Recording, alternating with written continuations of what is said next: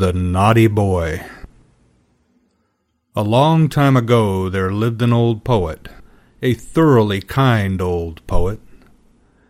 As he was sitting one evening in his room, a dreadful storm arose without, and the rain streamed down from heaven. But the old poet sat warm and comfortable in his chimney corner, where the fire blazed and the roasting apple hissed.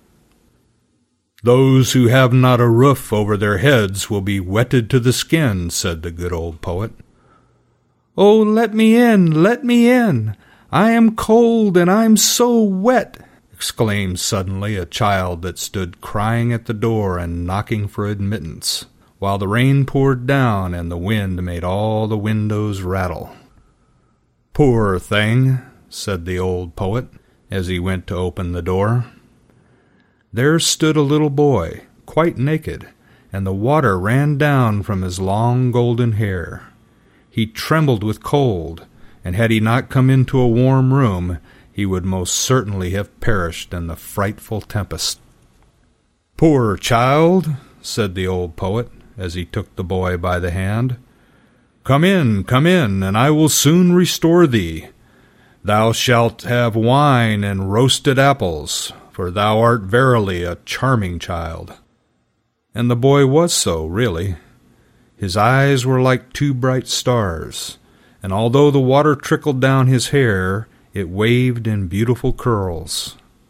He looked exactly like a little angel, but he was so pale, and his whole body trembled with cold.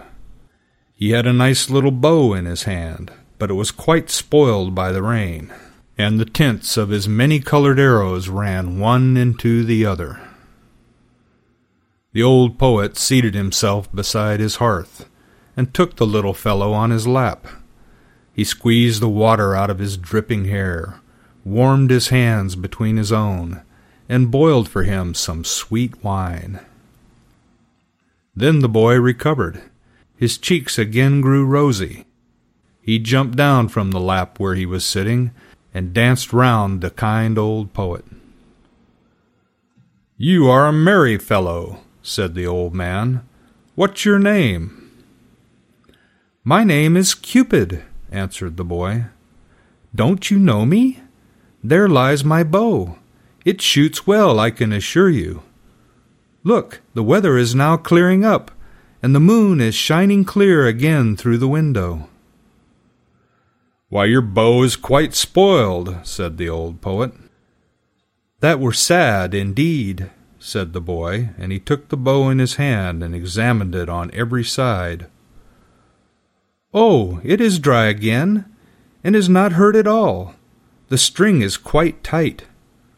I will try it directly. And he bent his bow, took aim, and shot an arrow at the old poet, right into his heart.